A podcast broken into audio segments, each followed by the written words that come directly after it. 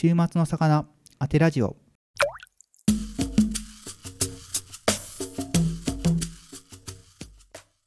んばんは週末の魚鈴木です。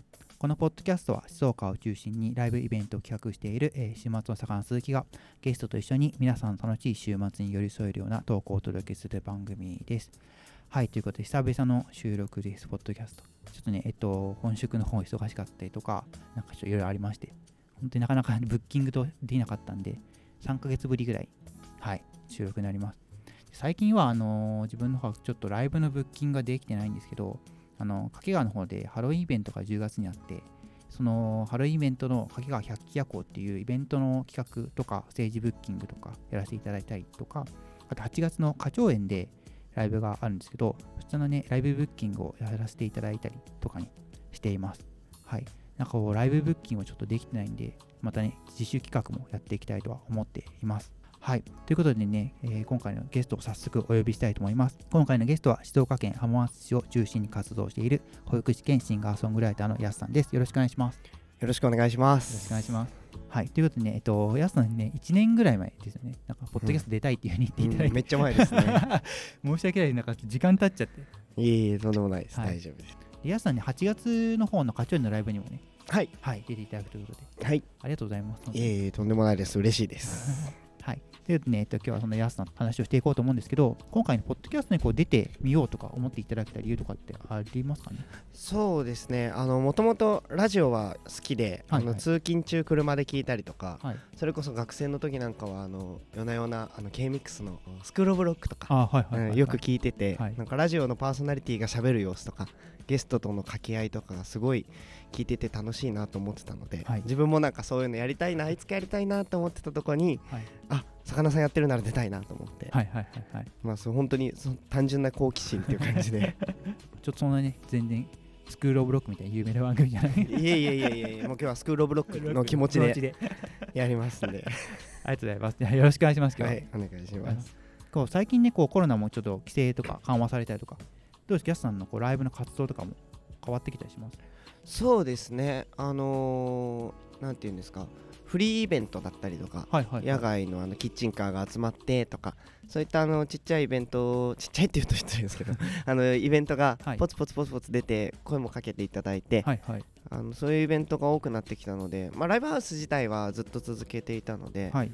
そういったフリーのイベントが多くなってきたっていうのはあの本当に嬉しいことだなっていうふうに思ってますね。はいはいはいはい。そうですよね。なんか、本当いろんなものが解禁されてきて、本当まあ規制もね、なくなったりとか、マスク解禁だとかっていうのはね、あって、やっとなんか戻ってきた感じはあって、自分やった時ずっとマスクありだったりとか、本当にこう人入んないフリーライブとかじゃなくて、あれは配信か、ライブだったりとかしたんで、本当にこの解禁されたんで、そろそろね、マスクなしでね、やってみたいなと思ってます。はい。ということでね、こう、ヤスさん今回お呼びしたんですけど、こう聞きたかったのがね、えっと、ヤスさん路上ライブをよくやられてるイメージがあって、その路上ライブのことにね、ついてちょっとお聞きしたいなと思っていて、路上ライブ結構やられてるアーティストさんは、うん何人か見たりとか、あのたまに路上でね、見たりもするんですけど、こう継続的にずっとこう路路上ライブやられてる方ってあんまいないようなイメージがあって、ヤスさんこうなんかずっと継続的にね、定期的にやっているような感じがしたんで、ちょっとそれをね、聞いていきたいなと思っています。はい、はい、よろしくお願いします。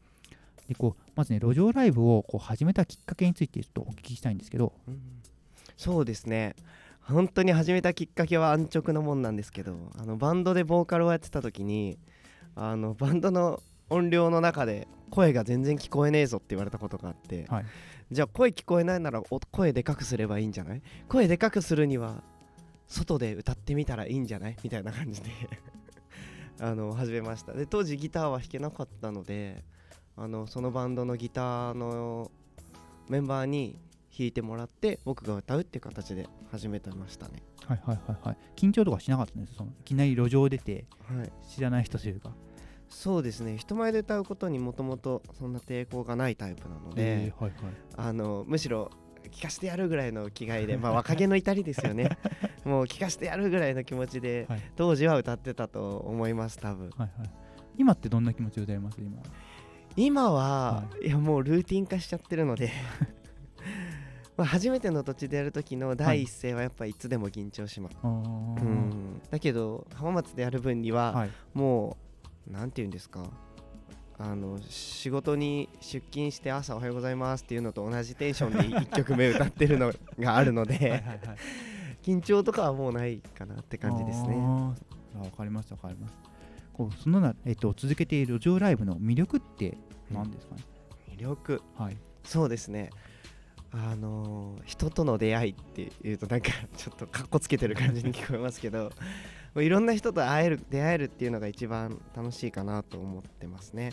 やっぱ歌って目の前でこうリアルな反応というかなんか顔色が変わるというかはいはい。おってなってくれた瞬間も分かりやすいですしであのもちろん歌を聴いてほしいとは思ってるけれど歌をきっかけにその人と出会えるっていうのが面白いので、はいはい。そこから会話に発展したりとかはい。なんかこう話しかけてくれてで僕が返してっていうなんか双方向的なコミュニケーションにつながるのが路上ライブの面白みかなと、うん。まあ、ライブハウスでね歌ってても、お客さんからの反応があって返してって会話は始まらないうんのでうんこちらから発信するだけになるので、うんはい。うんそういったところが面白いかなと思いますね。わかりました。こうそして路上ライブやっててなんかこう特にこう嬉しかったとか思い出残ってるとかなんかエピソードってあります？ああそうですね。もう今言ったようにもう双方向的なコミュニケーションだと思ってるので、はい。その止まってくれた人はいはい。に対して、あのもうその瞬間その気持ちに寄り添う曲を僕が考えて歌ってでそれが響いてくれた瞬間っていうのがやっぱ路上ライブでしかできない面白さなので、はいはいはいはないんか例えばなんだろうなんかもう今から終電で遠距離の彼女が遠くに帰ってしまうみたいなカップルが来てくれたことがあって、はい。そんな状況でよう止まったなと思ったんですけど、いや2人の時間大事にしてよとも思ったけど、はい。でもわざわざ止まって聞いてくれたのでもうそんな2人にはと思って、はい。もうなんて言うんですか？ラブソングというか、はいはい。まあオリジナルではないですけど、うんうん。ラブソングを歌ったところもうもう2人とも大号泣しながら聴いてくれたりとか。まああとは、えー就活でね、はい。今日も面接行ったけどなんかうまくいかなくてみたいな。で仕事できんのかなみたいな。うん。頑張ってるんだけどなみたいな苦しい感じの就活生が来た時には、はい。もうこの時はオリジナルを歌えたんですけど「はい。頑張らない」っていう曲を歌わせてもらっていやなんかなんかもう自分大事に頑張っていこうと思いますみたいな感じで言ってくれて、はいはい。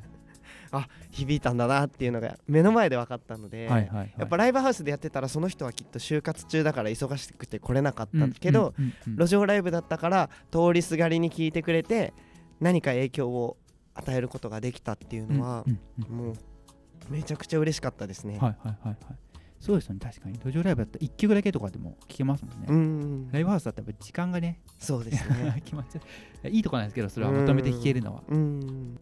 これそしたらあの路上ライブやってそう歌聴いてライブハウスに来てくれるとかっていう人もいたりするんですよ。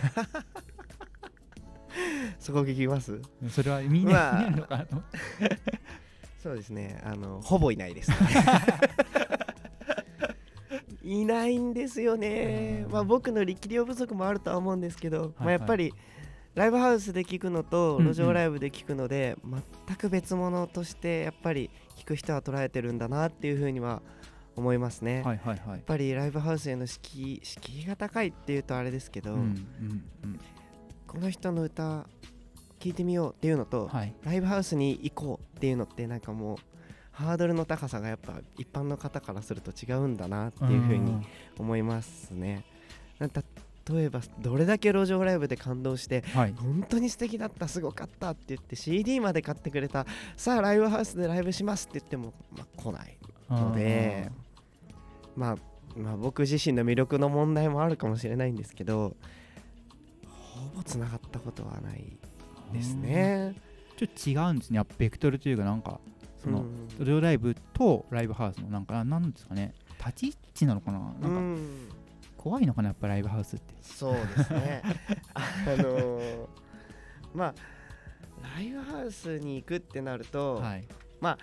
極論ワンマンライブならもしかしたら来てくれるのかなとか想像はしたりするんですけど、はいはいはい。ライブハウスに行くっていうのはそのもう場所へのイメージがねえわからないと思うので行ったことない人は、はいわざわざ行くのは怖いなとか、なんか提供するものが違う気はしますね。路上ライブと、そのライブハウスで、はいはいはいはい。来てくれたらいいんですけどね、うん。そこから路上とかからね。そうですね。と思ってはいるんですけどね見てて。分かりました分かりました。でも路上ライブをこう続けてて、えっと今まで続けてみて大変だったことってあります？大変さそうですね。大変さと面白さが表裏一体なところはある気がしていて、はいはい。あのそれこそいろんな人が通っていろんな人と出会うのでまあ一般的に多分大変そうってイメージする人ってうん。えどんなことが大変そうだと思いますか？逆に。大変そうですがえーなんかまず聞いてもらえないのが大変そうだし、うんうんうんうん。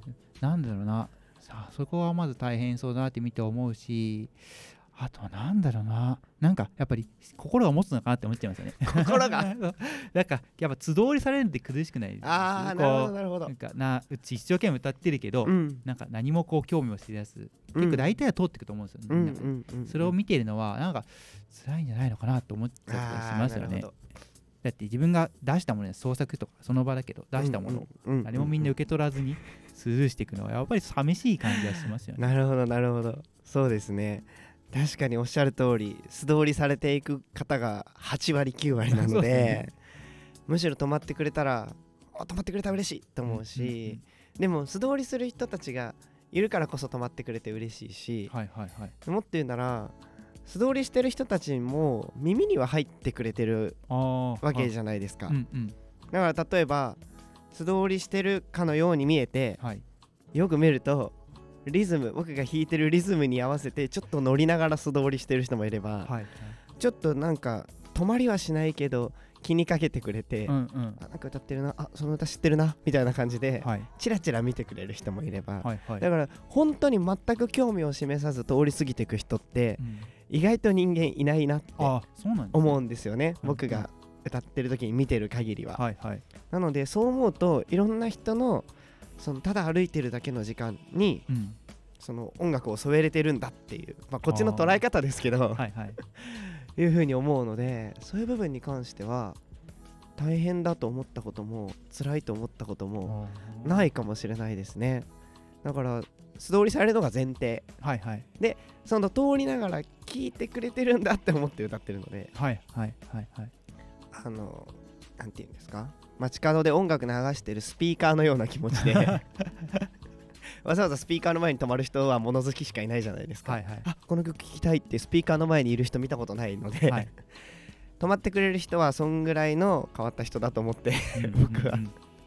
嬉しく思ってますね。わかりました。でこうそういう路上ライブをこうやるときってどういう場所にするとかっていう場所の決め方ってあるんです？ここがやっぱりいいなみたいなところとか？まあ大前提、はい。まあ、迷惑かけないところ。が大前提ですけどまあその前提をクリアしてるのであればはい。もうとにかく人がいっぱい通るところって僕は思ってやってます、ん。まあ、やっぱ分母が増えたら聞いてくれる人も増えるはいはい、と思はい。ってるし、もう通り過ぎる人が多ければもうそのさっき言ったようにその人たち全部に聞かせてるつもりで歌ってるので あのとにかく人が通るところって思って歌ってますね。かりますでも、ヤスさん歌ってるところこう、たまにツイキャスとかやってるじゃないですか。聞いてると、やっぱり繁華街というか、うんすごい雑踏の中で歌ってる。すごい酔っ払いいっぱいいるなみたいな感じのところで歌ってるから、なんか絡まれたりとか、うんなんかこう嫌な思いしたりとかってことはないんです？そうですね酔っ払いの方々は陽気でとっても楽しいので、はい。僕自身それを楽しんでるところはすごくありますね。あのー酔っ払いだからって聞いてくれないわけでもないし、はいはい。なんなら開放的になってこっちとコミュニケーション取りに来てくれるので、うんうんやっぱあのーシラフの人たち100人相手にするなら酔っ払い50人いるとこで歌った方がいいなぐらいの その方が面白みはありますねうんうんやっぱり別に俺の歌を聴け静かに聴けっていうわけではないので全く、はいはいはい。あのーなんか楽しいよねって。うん音楽歌ってるよ、うん僕楽しいよ。どうあなたも楽しいみたいなぐらいの感じでやってるので、はいはいはい。酔っ払いの方々の方がそれに乗ってくれたりするのでそういう意味では全然苦労はしてないですね、えー、そうなんだ。うん、なんかこう静かなとこで歌うイメージがあって結構みんなね選ぶところとか、うんうんこうやっぱキャンと聞いてもらえるような場所がやってるなっていう感じのイメージはあったんでなんか珍しいなと思ったんです。ね静かな場所でやってもずっと静かなままじゃないですか、あー、うんまあその歌い終わった後に、はい。シーンってしてるのがちょっとつその方が辛くて、あはいはい。どっちかっていうと。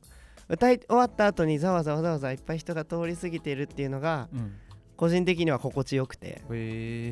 別に静かに聴きたければライブハウスで聴いてもらえばいいと思うので、はいはい。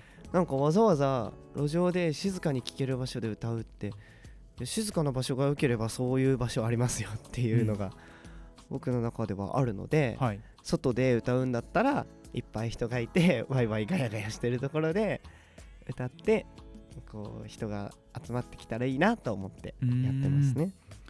わかりましたわかりました。いやなんかすごいなとも思ってたんですよね。いやいやいや全然全然。多分ねやすさんぐらいそのすごい定期にやってる人あんまいない感じしますけどね。そうですね。特にシンガーソングライターさんだと、まあ、東京とか行ったら、まあう、んうん。何人かこうやってるそう路上ライブやることをなんかこのコンセプトにしてやってる人も何人かいたりしますけどこう静岡とか、まあ、浜松とかにするとあんまりいないというか、うんうん。まあ、ゼロじゃないし別にやってる定期的で不定期にやってる人はいるけどその高頻度でやってる人は少ないよね。そうですね。まあ僕はもうあのーサラリーマンの方々がはい。1週間仕事頑張ってはい。週末飲みに行くぞのテンションではい。路上ライブに行っているので あのー別に褒められたことではないというか なんか今の言い方をしていただくとなんかすごい偉いことしてるみたいになってるけれども全然そんなことはなくて本当に僕自身が癒しを求めてというかはいはい。もうルーティンとして楽しんでやってることなので、うんそうですね。あの楽しんでやってることは続くもんだなって 振り返ると思いますね。もうどのくらいやってるんです？そしたら路上ライブ。と大学の時からなので、はい。